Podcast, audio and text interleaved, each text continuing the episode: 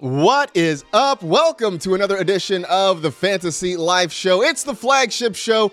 Glad you could be here with us. My name is Marcas Grant, here to take you through the end of week 12 and in to lucky week number 13. Now, this is when the things start to get important across the fantasy landscape. Just a couple more weeks left in the fantasy regular season in most leagues, then we get to the playoffs. So every decision you make, uh, just a little bit more added importance. No pressure though, but uh, we're here to try to help you out with that and some of your betting life as well. But to do that, as always, I'm joined by my faithful co-hosts Ian Hartitz, Dwain McFarland, and Matthew Freedman. And uh, gentlemen, it's gl- it's glad, it's glad, it's good.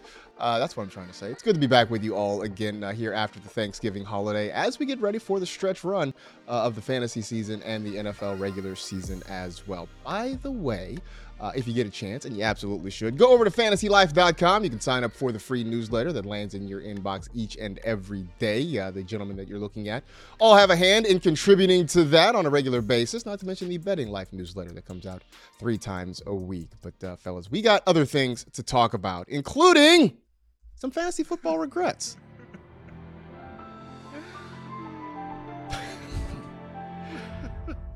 Shout outs to uh, our graphics department who comes up with some of the best stuff that, that we put together every single week. But uh, a fantasy football regrets list uh, that we put out over there at fantasylife.com. And uh, Ian, among the top regrets this season, the fact that we pretty much ignored most of the Texans' offense and everybody is excelling except the one guy that we thought was going to do things, and, and that was Dameon Pierce. But uh, we we sort of ignored C.J. Stroud, and now the dude looks like a lock for Offensive Rookie of the Year, one of the biggest fantasy surprises of the season. I mean, he is on pace to absolutely shatter Andrew Luck's rookie passing record at this point. I mean, Stroud right now, guys, is leading the entire NFL in passing yards per game not among rookies, among every single quarterback out there. And when we're looking at it, no, we did not realize that we were going to get literally the most productive rookie quarterback in NFL history, who is also just happening to work as one of the most productive NFL quarterbacks in the year 2023, period, leading this team. Because as easy as it is to look at things in hindsight and say, oh, you know, Nico Collins, Tank Dell, look at all these weapons that they had around Stroud.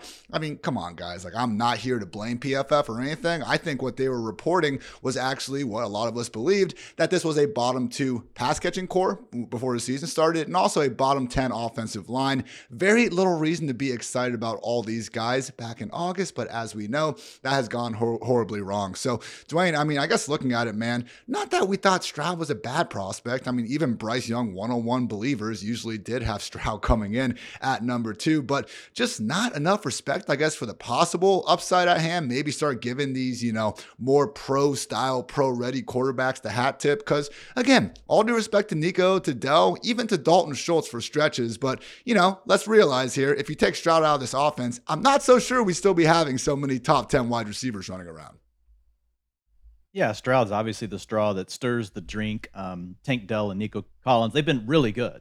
But it's hard to beat yourself too much over missing on Stroud, you know, as far as a fantasy pick. But he was a waiver wire addition in a lot of leagues my big picture takeaway on this one, Ian, because of all the things you mentioned, we didn't think the receiving corps was that great. Rookie quarterbacks, even top picks, are typically not this good in their first year. But what I've seen over the last two years in fantasy is we are seeing more and more teams draft two quarterbacks, and they're not dropping the second quarterback. It used to be very easy to say, you know, I'll draft one quarterback and then I'll load up on one extra skill position player. But because of how the position has deteriorated, combined with the fact that we've had a lot of tough injuries over the last two seasons, it has made some of these guys that you happen to get lucky on even that much more valuable. So either A, you end up plugging them into your lineup, which is most likely what you would do with Stroud, unless you took Jalen Hurts or you took Josh Allen or Patrick Mahomes, maybe a Lamar Jackson. Otherwise, you're starting him.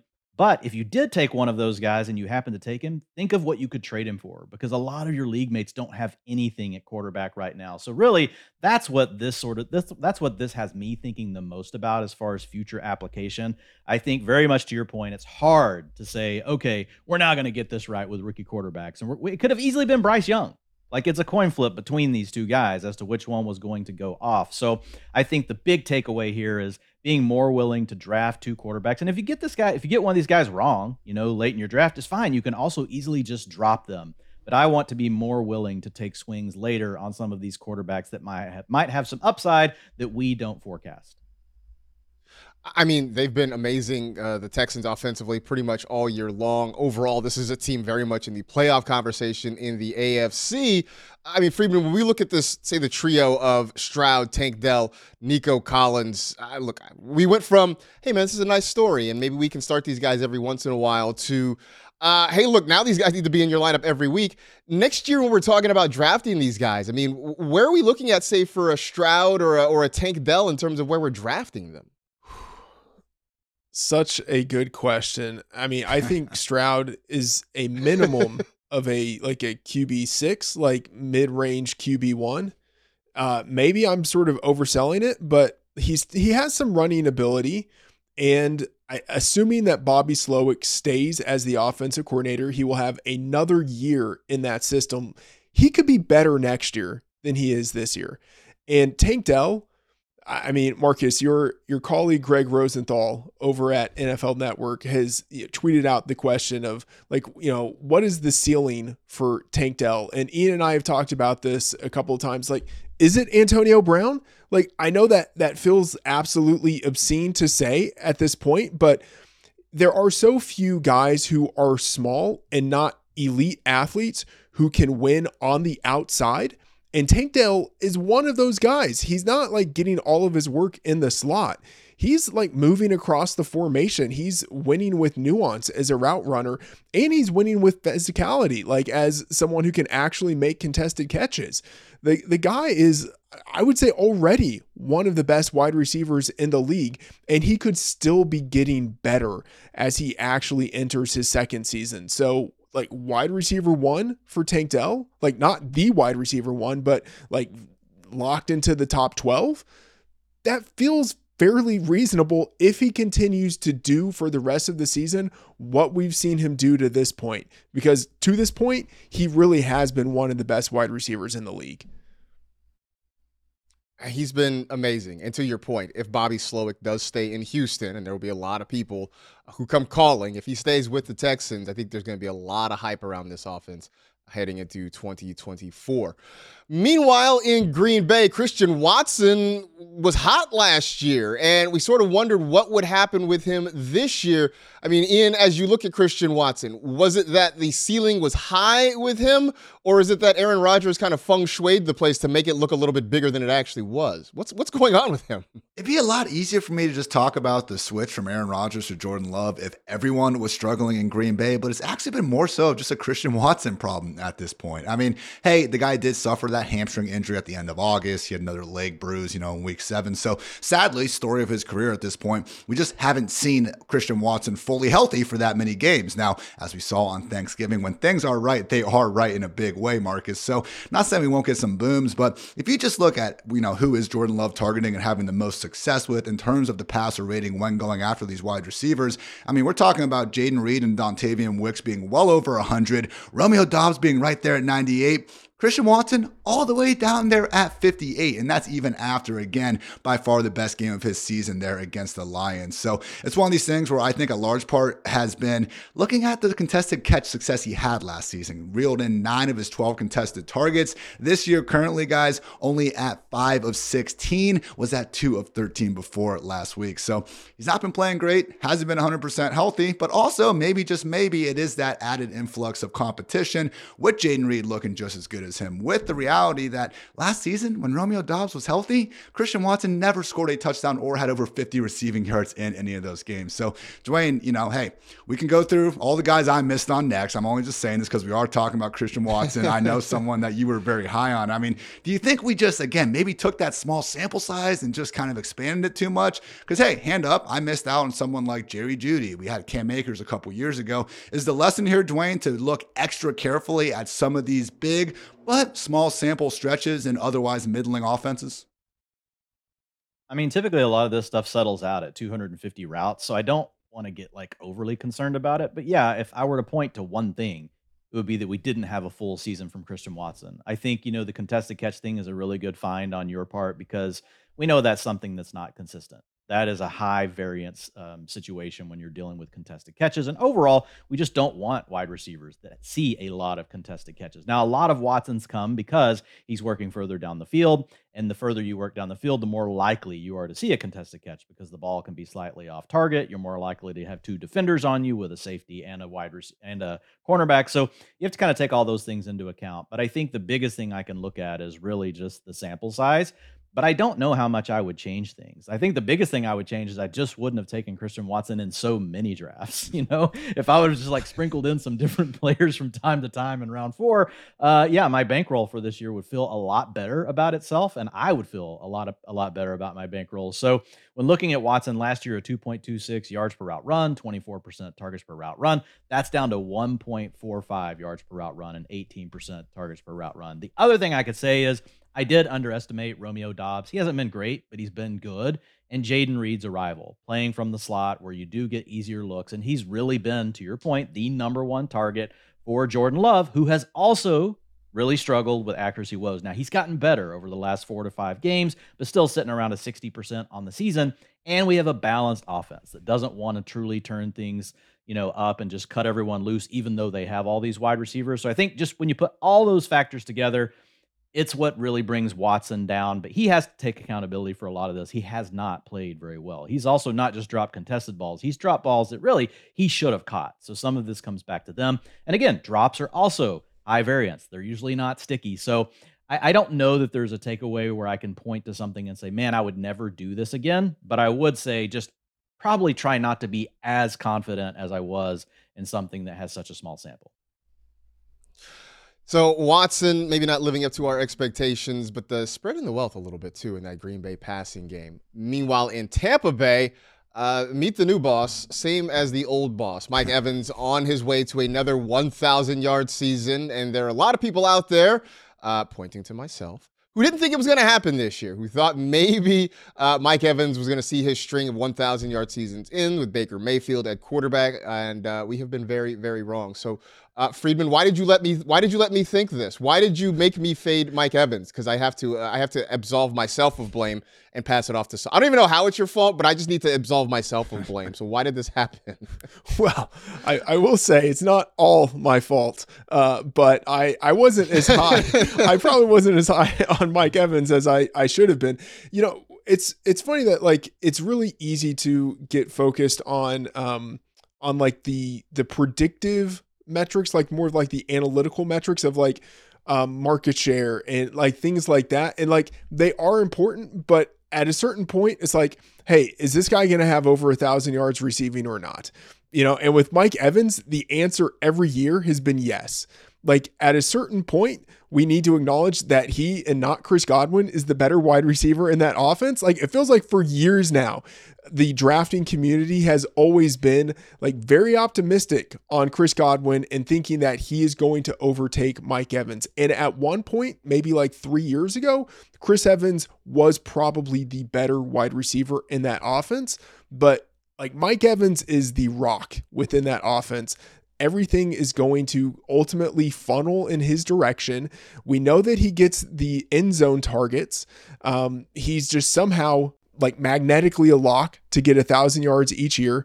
And Baker Mayfield maybe isn't as bad of a quarterback as we anticipated he would be. Like he's not good. I'll just say that, but like he's league average and in this season, league average is good enough to to to make Baker Mayfield seem much much better than a lot of other quarterbacks in the league right now. So, did we miss with Mike Evans? Like yeah, um, I don't think it's a massive miss. I don't think it's a miss that makes you lose your league, but it is a miss that makes you miss out on the consistency and the value week to week.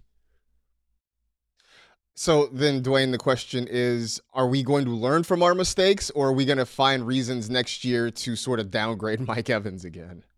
Yeah, I think Freedman hit the nail on the head. At some point, you just have to look at their production in the past and look at their fantasy points. The number one thing to correlate to next year's fantasy points is last year's. So, to his point, as much as we love target shares and we love all these other things, yardage and touchdowns, things that he's done consistently for his career, have always been there. They're there again this year. And I will say this we are quick as a community to want to move on to the newer, younger player. And we sometimes dismiss these guys too soon. And we've seen many wide receivers at the age of 30 still produce at a high level. They may not produce at their peak performance level of 28, 29 years old, but we have a lot of 30 plus year old wide receivers who've put up top 12 fantasy wide receiver finishes. And the other thing I'll say is I've done some research on this in the past. And there's also some other great people in our community like Adam Harstad that's done some some work in this in this area as well.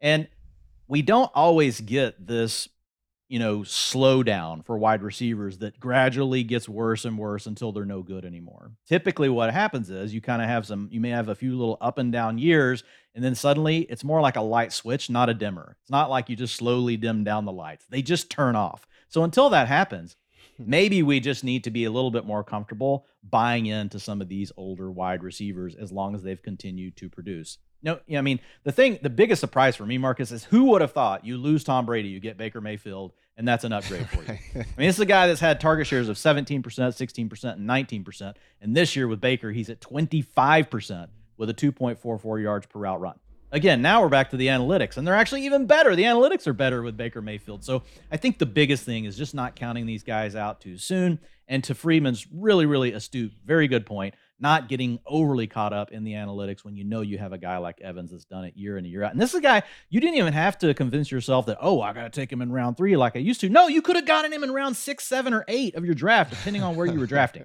So when we get to a spot like that in the draft, you don't have to love the player. Man, you know how many times I took Jahan Dotson over Mike Evans? Way too many. uh, yeah, well, shout out to some of the old guys. I use that in air quotes, old guys uh, at wide receiver this year because uh, Keenan Allen, uh, Mike Evans, and even to a point, like Adam Thielen, all having years better than I think we anticipated uh, over the age of 30. So uh, life does not end as an NFL wide receiver once you hit 30 years old. Gonna talk some more wide receivers. Cooper Kupp, what's going on with him? Uh, are there reasons to maybe be optimistic? That's coming up next. Time to dive into some individual situations. And uh, of course, if you go over to fantasylife.com, uh, you can see our best plays of the week. You can si- see some of Freedman's favorites. You can also dive into the utilization report so we're going to form all those like Voltron and try to figure out some things uh, across the league. First off, in Houston. And we talked about how much of a surprise, how much of a pleasant surprise the Texans offense has been so far this season. One of the things that has caught our attention has been the backfield takeover of Devin Singletary. And uh, Freedman, last week, Dameon Pierce came back from an injury, and it's almost like he wasn't there. Uh, he was outsnapped 47 to 11. It was pretty much the Devin Singletary show in the backfield. So, does this mean it's Jover for Dameon Pierce? And do we all ride with Devin Singletary now? Yeah, I mean, the stats that you mentioned there, pretty telling. A 19% snap rate is what we saw last week for Dameon Pierce. And it's hard to know if that's representative of what we're going to see moving forward because he was returning from an ankle injury. He did enter the weekend questionable, but just five carries, just one target. That's pretty paltry usage. And if we look at what Singletary has done since week nine, and that was the first week that Pierce was out, he absolutely has dominated the backfield 81% snap rate, 75% rusher, 64% route rate. And with that usage, 377 yards, two touchdowns on 71 carries and 13 targets over four games. So he will be like a mid range RB2 if that type of utilization sticks. And based on what we've seen out of him compared to Dameon Pierce this year, he definitely looks like the better runner. And this is an offense that we just talked about we want exposure to all of the players in this system. As a home favorite going against the Broncos this week, Broncos number one in most fantasy points allowed to running backs. This is a smash spot for, for Singletary if he actually continues to get the usage. And that's that's the question. That is the question, Ian. Does he continue to get this usage? What do you think?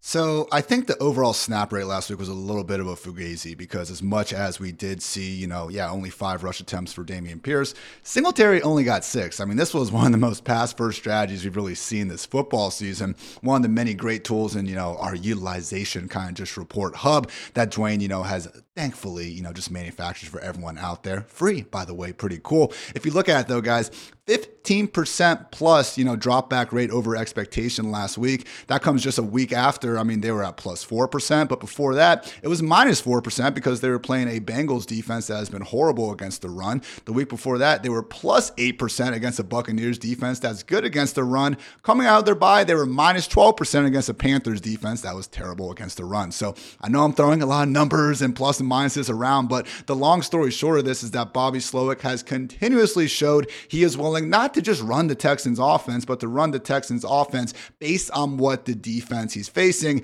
is weakest at. Who do we have up next? It's the Denver Broncos, who haven't been able to slow down an opposing rushing attack all season long. So at the end of the day, I'm starting Singletary regardless. So Freedman and I do have the same answer because guess what? Even if we only get 12 to 15 touches instead of the 25 that are maybe on the table, if the snap rate sticks, he should be able to make the most of them in this glorious matchup. So I'll be very interested. You know, Dwain and I on the Fantasy Life podcast every single Sunday night breaking down everything we saw. And I know seeing whether or not this true workhorse will persist is going to be one of the top questions out there. So start him this week, but no, you know, in the words of the late great uh, Dennis Green, not quite crowning uh, Singletary's butt just yet. Wow, uh, having your offense go at the weakness of the opposing defense. Novel concept. That Bobby Slowik, he might be onto something here. I'll tell you what. Uh, no, but but in all seriousness, the Texans continue to look good offensively. Uh, interested to see what happens in this game against Denver in Los Angeles, uh, Cooper Kupp, look, he's been a star pretty much since he stepped on the field with the Rams, a guy that people spent a high draft pick on in fantasy this year. And it hasn't turned out the way we anticipated. Some of it has been injuries. Although the last few weeks, Dwain, uh, Kupp's been back on the field and still the production has not been there. What exactly is going on with Cooper Kupp in the Rams passing game right now? It's complicated.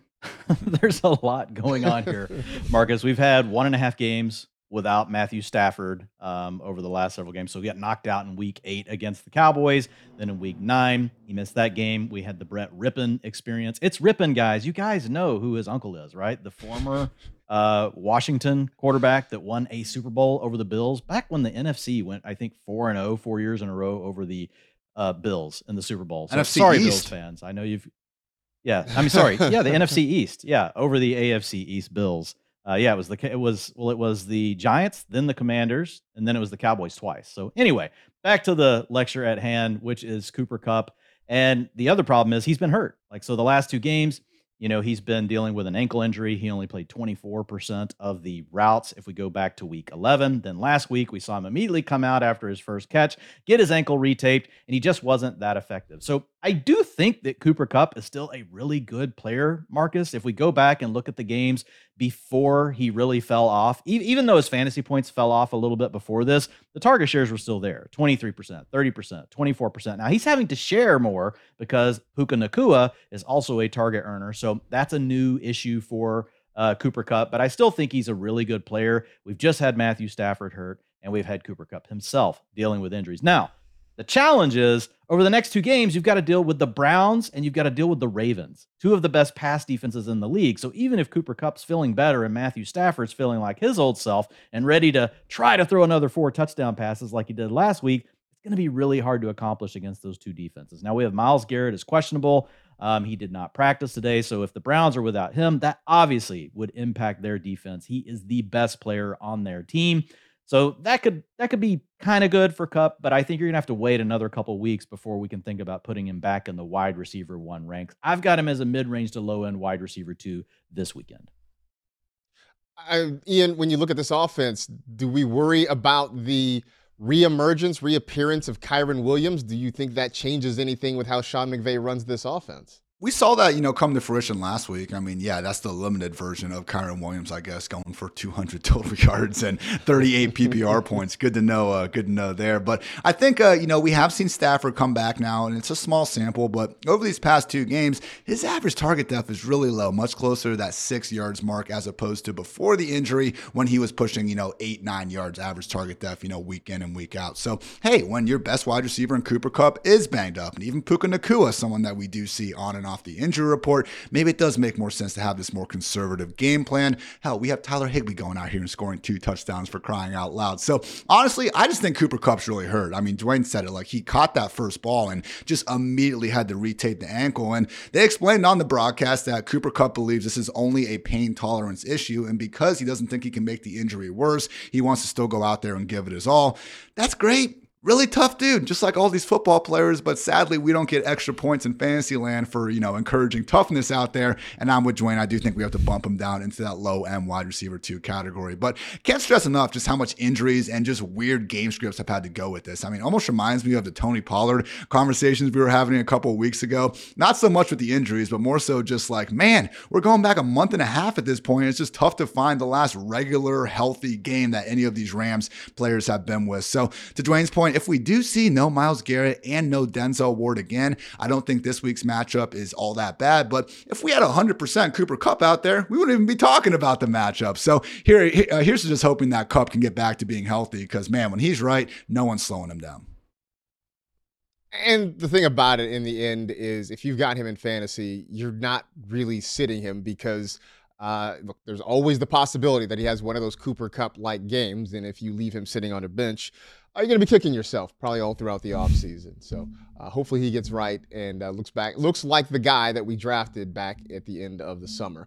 A uh, few names to get through, sort of rapid fire to get your takes on them. Uh, Freedman, let's start with Bijan Robinson because uh, the numbers were great, the production was great, but you still had Tyler Allgeier, Cordarrelle Patterson hanging around there. So uh, is this going to be enough to make Arthur Smith finally come around to our point of view, or is this just is what it is? It's Arthur Smith's world, and we are just living in it. And uh, he will do whatever he wants to do. And trying to figure out what he's going to do is almost fruitless. But Bijan Robinson, awesome player being used in a a three down capacity when he's on the field. Not that he's on the field you know every down but he's got the skill set to produce as a receiver and a runner as we've recently seen. So yeah i mean obviously if you have him you're starting him. He has top 6 upside in any given week. He has you know low end RB2 downside because he's an Arthur Smith's offense and he's got two other running backs there stealing half of the carries all right, so uh, Bijan Robinson sort of trapped in a trapped in a glass case of emotion, I guess. But uh, hopefully he can find ways to produce uh, the way he has the last couple of weeks. Uh, Dwain Rachaad White, not the picture of efficiency that you would want, but he's I guess James Harden. He's a volume shooter, and that seems to be what's working out for him right now. Yeah, 19.3 fantasy points over his last four outings, and his role is as great as ever, averaging 70% snap share and 68% route participation since week nine. And oh, yeah, he gets the rushing attempts too, 70% in that category as well. So Ian always talks about volume is king, and that's what we're seeing right now with Rachaad White. So despite the fact that he has struggled from an efficiency standpoint, only 3.6 yards per attempt. That's one of the worst marks in the league for guys with at least 60 carries. But he's got a juicy matchup this weekend against the Panthers. They're five and a half point. They're five and a half point favorites, and so we could see a little bit more running from the Buccaneers. And the nice thing with White is if you ever get into a situation where suddenly the other team surprises the Bucks and they are in a, a trailing script, he is good as a receiver out of the backfield. He's not one of these 20% target share guys, but he's that 13, 14% range. So that keeps him in the RB1 conversation. Of course, we've got multiple teams on by this week, Marcas, so that also helps. But I've got him as my running back 10 on the week and a top a top 15 flex play. Uh, he has also been picking up targets too the back half of the season, which has certainly helped his outlook altogether uh, in that Bucks offense. Uh, Ian Juwan Johnson, uh, a guy that I liked, is kind of a sleeper tight end. It didn't happen early in the year because Taysom Hill was doing Taysom Hill things. But the Saints are one more injury to a pass catcher away from pulling people out of the stands like it's the price is right. So it feels like for Juwan Johnson, it's sort of uh, this seems like the week for him to actually do some big things. Side note, guys, I've been grinding a ton of Prices Right and Family Feud recently. Shout out YouTube TV, just always on at midnight. But anyway, yeah, Juwan Johnson, guys, coming off a season high 85% route rate because, hey, as much as Taysom Hill is still going to continue to do Taysom Hill things, and seriously, guys, legit top six option at the position this week because of all these injuries going on in New Orleans. Michael Thomas on IR, Rashid Shaheed uh, reportedly not dealing with anything too serious. That said, he is expected to not be available this week. And even Chris Olave, good to see him get in a limited practice on Wednesday. That does put him on potential track to clear the protocol, but man, this is a dude that already has two diagnosed concussions to his name since 2020. It would make sense if the Saints and most other teams, to be fair, usually do this, give him that first week off. So if we're missing each of those top three wide receivers, I think it would make sense to take Juwan Johnson. Uh, Marcas, someone that you mentioned being high on in the preseason, uh, likely because of the kind of receiving prowess he's already showed throughout his career. I don't think it was a coincidence. We saw Johnson play a season high 28 snaps in the slot last week after a lot of those injuries happened. Because,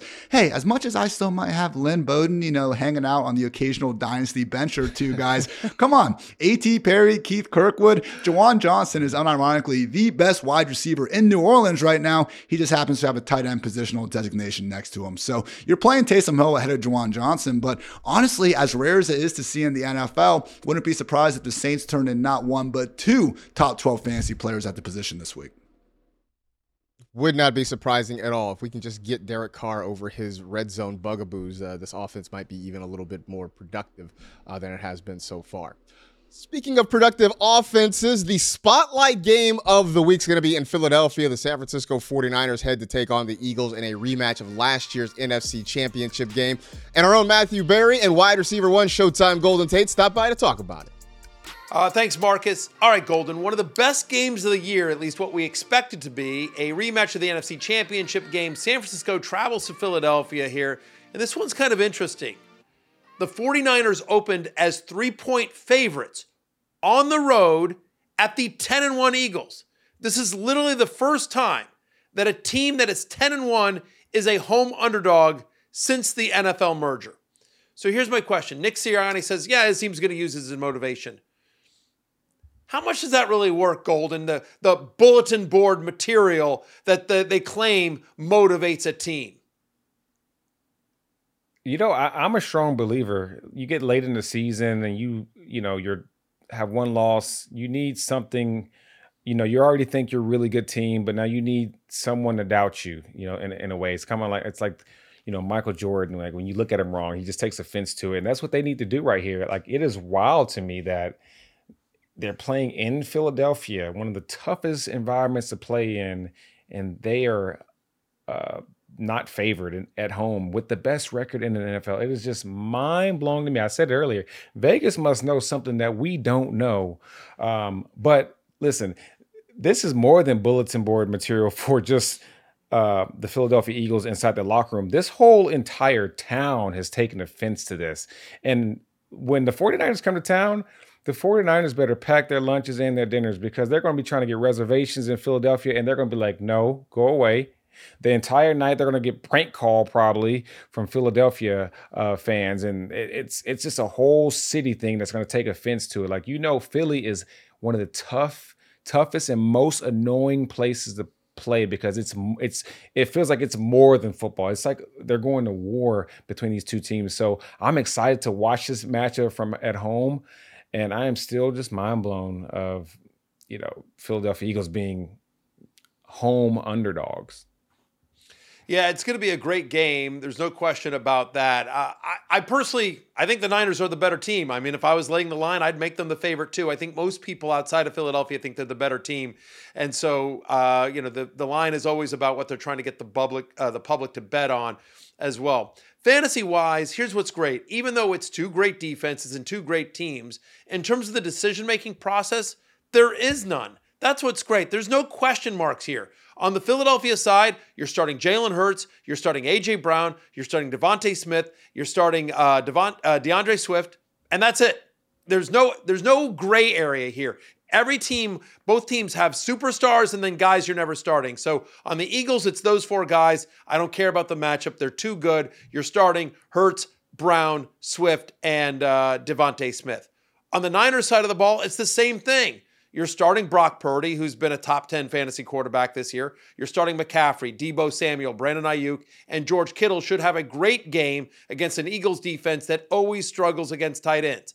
And everyone else on the Niners, you're ignoring. So it doesn't sort of matter for our purposes.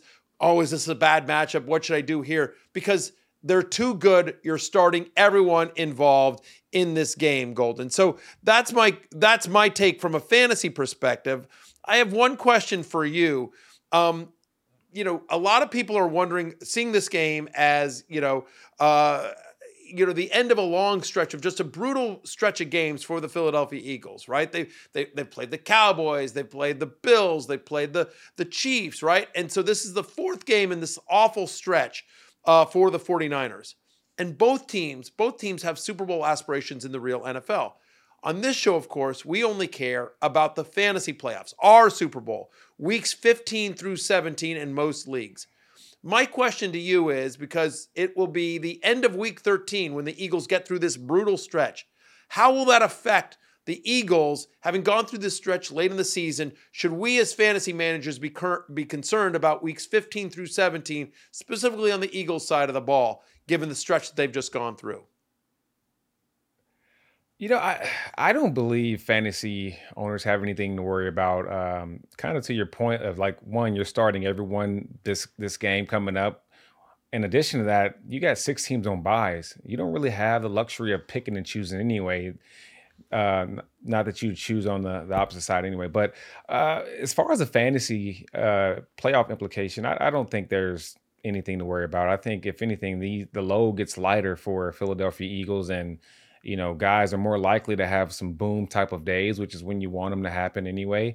Um, you know, through the stretch, Eagles have the number one seed as it stands right now. Um, I predicted during the stretch they would go somewhere around four and one, um, maybe three and two, which still lets them hold on to the number one seed. But it kind of comes down to like, uh, it, it, really depends on like how they do the, these next two games on how far in advance they are uh, because if these playoff games don't really matter what do you expect? So that's kind of my only worry but overall guys are going to play hard and it's just a matter of fact if they're going to be in the game for the entire game. Yeah, and you know what, fantasy wise, as as brutal as this stretch has been for uh, the Philadelphia Eagles, if you get through the stretch and you're in the fantasy playoffs, you're going to be really excited to have a Philadelphia Eagle and honestly, even a San Francisco 49er on your team for the fantasy playoffs. Look at the schedule, Golden.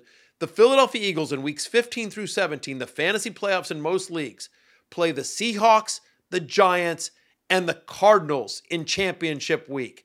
Just an unbelievably great stretch of easy matchups there. None of those defenses scare you. Seattle's been okay, but like seriously, you feel really good uh, if you have one of the big Eagle stars on your team. San Francisco, two of their three games are really easy. So they're at Arizona at the start of the fantasy playoffs home to Baltimore, and then they're at my brutal Washington Commanders in championship week. You don't love facing the Ravens, but at least that game is in San Francisco. The Ravens will have to travel cross country, and the Niners are good enough. I can't imagine ever benching Christian McCaffrey or Deebo Samuel, one of those guys, Brandon Aiyuk, George Kittle uh, in a championship game, even if they are facing the Ravens. So uh, while it's been a tough stretch, the fact of the matter is if you have a 49er, if you have an Eagle, the fantasy playoffs should be fantasy goodness for you. Golden, my friend, we'll see you next week. And in the meantime, we'll send it back to Marcas Grant.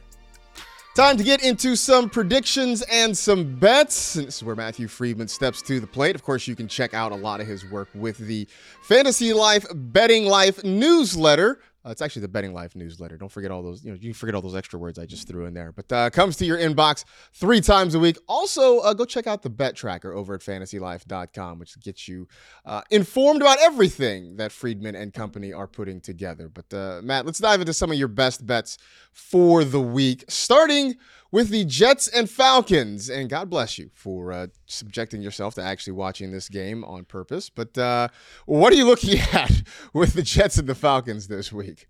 Oh, my friend, I will not be watching this game because uh, I, I expect there to be very few points, and that is what I'm looking at. Under 34 is what I am betting. The Jets are a dead under team, emphasis on the word dead. Their defense is, is good. We all know this, number four in success rate, but they have actually downgraded the quarterback position by moving from Zach Wilson to Tim Boyle, who has a career mark of 2.3 adjusted yards per attempt. That is unconscionably terrible. And the Falcons, good ish on defense, number eight in success rate, sluggish at at best on offense. They rank number 31 in early down pass frequency. Like this is a low total, but there's a chance that neither of these teams has the motivation or the ability to put up points in this game. The Jets are 7 and 4 to the under this year. Same with the Falcons. This feels like whoever gets to 17 probably wins this game. I have this projected at 32.8. I mean, the lowest projection I've had this year. I absolutely love under 34 points in Falcons Jets. I think that both these teams are motivated to score a lot of points, but I think your point about the ability to score a lot of points uh, is probably more spot on with the uh, the Jets and the Falcons. So, uh, from a game that few people are talking about to a game that everybody is talking about, the 49ers and the Eagles rematch of the NFC Championship game. Uh, Eagles, surprisingly, a home underdog, despite the fact that they have the best record in the NFL. Uh, how do you see this one shaking out? Yeah, I like Eagles plus three. It's plus two and a half at some books, and that's fine. If it's plus two and a half, just tease it up to plus eight and a half. So either way, I do like this bet here for the Eagles.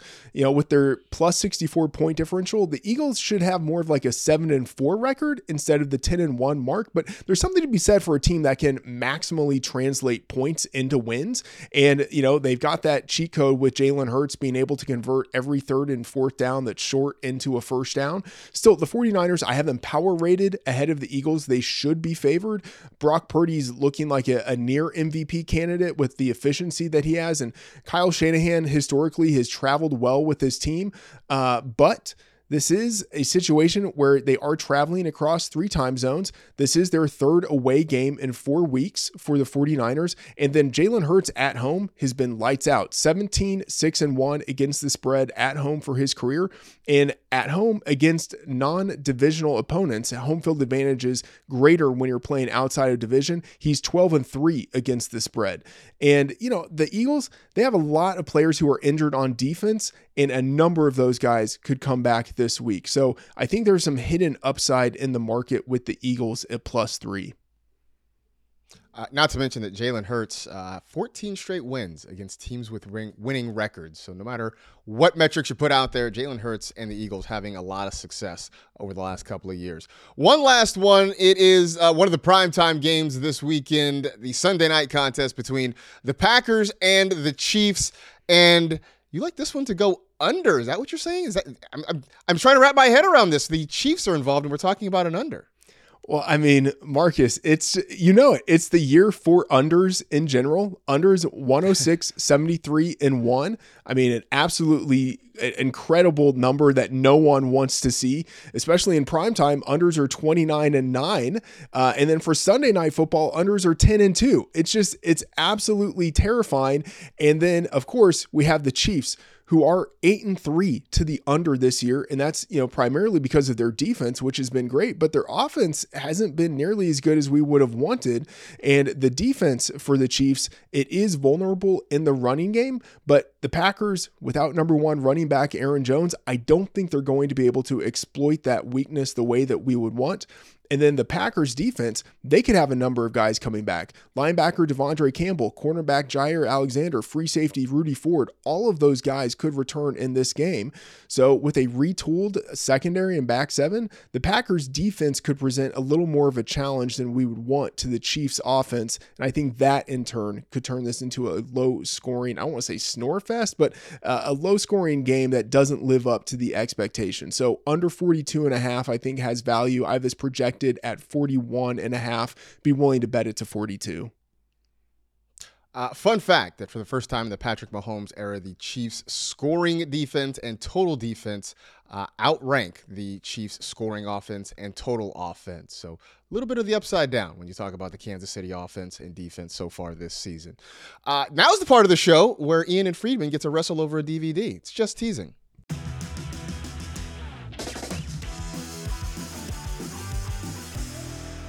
Thanks, Marcas. And you guys unfortunately don't get to see the rest of that video when I ripped that DVD out of Freedman's hands because sadly it was his fault that we lost last week on our Thanksgiving Day session. So pretty sure he still hit more than me this year, but we're not going to worry about those because Week 13 is all that matters anyway, guys. What are we still worried about week 12 for? In the first place, Freedman and I back with another teaser for all you guys. Just two teams. For those unaware, teasers, as always, we're taking six points off the main line, combining two of them, and then usually getting somewhere around, you know, minus 125 to minus 150 odds for our trouble. So Freedman kicking things off here with the Monday night battle. Talk to me about the Cincinnati Bengals traveling down to Jacksonville to take on the Jaguars. Yeah, I mean the Bengals are terrible, one of the worst teams in the league without uh without Joe Burrow, and the Jags are surging. I mean, they I think continue to out uh outperform expectations. And you know, part of the logic of teasers is that you are of course as you said getting the extra 6 points and in doing that uh, and then combining it with the other leg in the teaser, you're gaining like one to three percentage points relative to the current no, the current number in the market. And so, you know, at eight and a half as the current spread with the Jags, we're getting through the key number of seven getting through the key number of three. Uh, you know, those are important numbers that we can get through there. And 38 is the total in this game. And there's more value in teasing on lower total games because points are just worth more in a, a game where not as many points are scored. So this is kind of the ideal teaser spot, low total game, going through two key numbers. Absolutely love this spot. And all I need is the Jags to win by a field goal.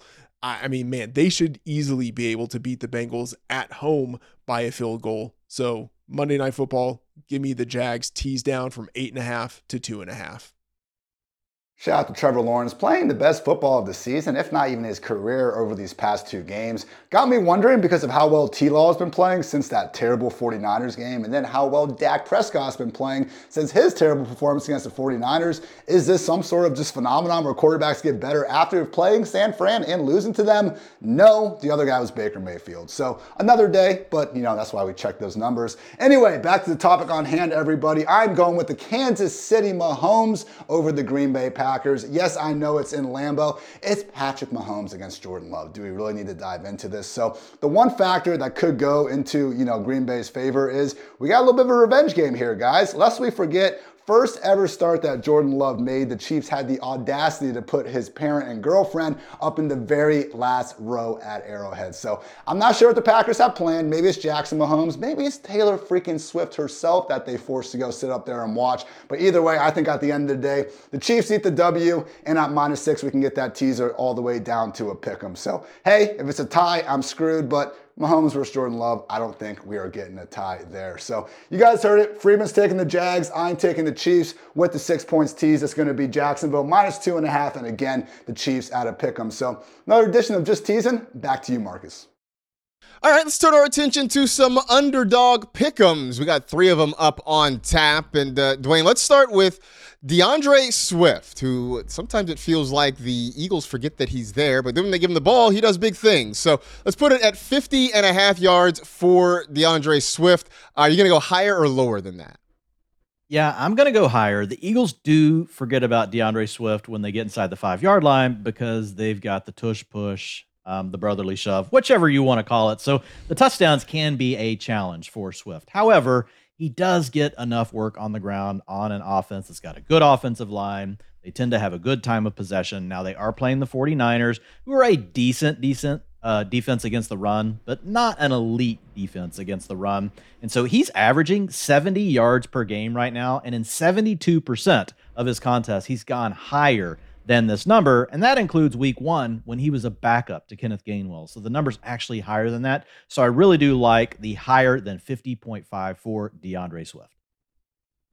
So we're going higher on Swift. Meanwhile, Derrick Henry, Freedman, it's sort of been an underwhelming year for El Tractorcito so far. But uh, you, the number 60 and a half yards for the King, you go higher or lower than that? Oh, I'm going higher this just feels way too low. The Titans are live to win this game as short home underdogs. And even though Derrick Henry, as you mentioned, has had a really subpar season, 82.4 scrimmage yards per game, he is still absolutely balled out this year in five home games and in four victories, 539 yards from scrimmage, 426 yards from scrimmage, and four victories. And if the Titans win at home, Henry has a very good shot to go off. And you know, he's no longer the player he once was, obviously, but he has 12 plus opportunities in every game this year, uh, except for one. And I think he get close to 20 carries in this spot at home. And the Colts are number 30 in defensive rush success rate. And of course, they cut uh, three time All Pro linebacker Shaquille Leonard, uh, cut him basically just as a salary dump. Uh, and so, given that he's going against the Colts in this spot, really like Derrick Henry. I was projected at 72.8, so I am very much higher than 60 and a half. All right, so the Tractorcito uh, getting ready to roll this weekend for the Tennessee Titans. One last one. Mike Evans, 64 and a half yards. Dwain, we, we started the show talking about, you know, why was it that we faded Mike Evans and are we going to learn from our mistakes? So it feels like you, you kind of have to go higher. Otherwise, that would be incredibly hypocritical of us. Yeah, we've got to go higher because we didn't do right by Mike Evans for fantasy drafts. So we've got to make up for it somewhere. But actually, this is just a really good play because he's averaging 77 yards per game. We've got a matchup against the Panthers. Now, on paper, it looks like this is a situation where the Bucs should run the ball. But they're a 3% deep uh, drop back over expectation team. So they throw the ball a little bit more than what teams typically do. And they're not good running the ball. We talked about Rachaad White. The volume is definitely is definitely there, but he's a 3.6 yards per carry player. So I don't know that they can get hyper carried away and give 30 attempts to the run game, which means they're still going to need to throw the ball. And while Carolina's been good against the pass, it's really been more due to teams being able to run against them and being up on them by so many points in the fourth quarter.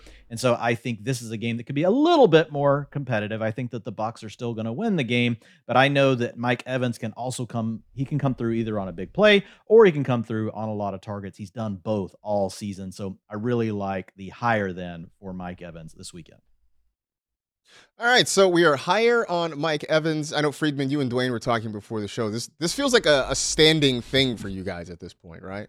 Yeah, a- absolutely. I think Mike Evans just lock it in. We will be taking the higher on anything that they put out there until this number gets into the 70s or something like that. It's just it's Mike Evans absolutely dominating. 9.3 yards per target this year. He is still just as explosive as ever.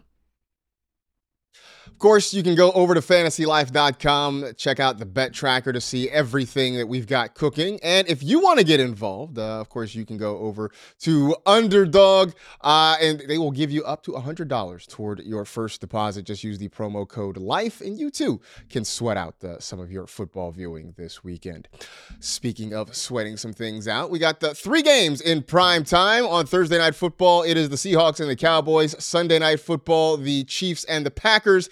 And on Monday night, the Bengals and the Jaguars, the game that admittedly looked a whole lot better before Joe Burrow went down for the season. That doesn't mean we're not going to pick it, though. Time for our primetime staff picks.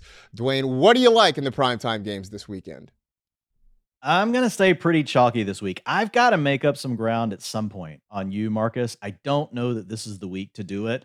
And I've kind of got a little behind the scenes look at what Ian's trying to do. So I think after this week, he's going to be completely out of it. So I'm going to stay chalk this week. I'm going with the Cowboys versus the Seahawks, not just because it's chalky. Look, this is not the same Seahawks team we saw last year. Really, it looks like the Geno Smith we saw down the stretch run last season, and that's just really been a hangover into the early part of this year. So, starting to wonder if Geno's really the answer there, um, even though they've got the weapons. So, go with this Cowboys defense, and Dak is just absolutely balling right now. Then you've got the Chiefs playing against the Packers. While the Packers have been playing better, and Jordan Love has improved has improved his completion rate, they've been making some bigger plays down the field over the last few games. Still going to go with Patrick Mahomes over Jordan Love. And then the Bengals without Joe Burrow, they're just not the Bengals, Marcas. So give me the Jaguars, Trevor, Trevor Lawrence playing his two best games over the last two weeks after I completely thrashed him, which I guess that just motivated him. So sorry, Trevor Lawrence, you were you're good and I was wrong. Yeah, Trevor Lawrence was reading all of our tweets and decided that he had had enough of all that. Uh, Ian, what do you like this weekend? Dwain doesn't seem to understand the strategy of first or last. So, yeah, I could be in last, or I get all three of these right, and we're looking at a new number one, everybody. So, yeah, let's get a little bit different here. Give me the Seahawks over the Cowboys. We've seen Dak do this year after year. Looks like an MVP candidate for five or six weeks, and then inexplicably turns back into a pumpkin when we just finally start trusting them. So, am I just saying that so I can pick the? Seahawks, of course, guys. But in reality, still haven't seen the Cowboys get a W over a team that currently has a winning record this season. So give me the Seahawks on Thursday. Give me the Packers on Sunday night because I just got done just teasing talking about the Chiefs. And just like Mac from Always Sunny, I am playing both sides of this, so I always come out on top no matter what. So taking the Packers there. And then on Monday night, give me the Bengals over the Jaguars. Jake Browning is three years older than Trevor Lawrence, guys. So he's going to use that experience and 44 fewer career professional starts to lead the Bengals to a shocking upset victory over a still mid Jaguars team that just happened to get two wins. So, hey, you all can pick the chalk. I'll pick the actual winners. Uh, I love that Ian is using the Brandon Weeden theory of quarterbacking to uh, take the Bengals uh, over the Jaguars in this one. Uh, I am going to be super Crayola chalky in this one. Uh, I'm taking the Cowboys because they are red hot right now. Uh, and the Seahawks scuffling a little bit. look, Geno Smith, I thought he was going to be a bridge quarterback, and then last year he exceeded expectations. Now he looks sort of like a bridge quarterback again. Uh, Kansas City, offensively, they are just fine, but defense has been carrying the day for them, and I think that's going to be enough to get them past this Packer offense. And taking the Jaguars, uh, very much in the thick of things, uh, trying to lock up the division in the AFC South, while the Bengals just kind of treading water without Joe Burrow there. Uh, I don't think Jake Browning is going to be enough, so give me the Jaguars in this one.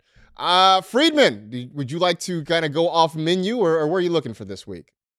Well, Marcas, you are in the lead uh, in this little competition, and so I'm just going to copy your homework, and I'm going to do exactly, I'm going to do exactly what you're doing. But I mean, it's a game where none of these spreads are tight, uh, and so I'm just kind of looking at the board and looking at my projections. And yeah, I mean, on Thursday Night Football, got to go with the Cowboys.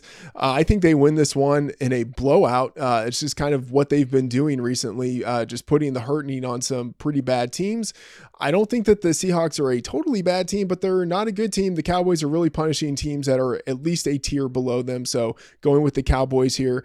Uh, with Sunday Night Football, it's going to be absolutely tilting for Ian when this game ends in a tie and he doesn't win on the teaser and doesn't win with with the Packers here in this little contest. But uh, I, I'm going with the Chiefs here, but I think it will be closer than what we see with the spread here. I, I think the Chiefs win, but close. And then Jags, I talked about them and just teasing. I like them to win here. Not sure if it's you know by three or by ten, but you know Jags in this spot, they're outperforming expectations this season. I think that continues on Monday Night Football. Well, I look forward to coming back here next week, and we're all praising Ian for being outside the box and looking like a hero uh, when everything else blows up in our faces over the rest of the weekend. So, uh, looking forward to that. Looking forward to what should be a very interesting Week 13 across the NFL. Hopefully, you are looking forward to it as well. In the meantime, we appreciate you hanging out with us here on the Fantasy Life Show. For Matthew Berry and Golden Tate, for Ian Hartitz, Dwain McFarland, and Matthew Freedman. My name is Marcas Grant. Enjoy the weekend, everybody, and we will talk to you again here real soon.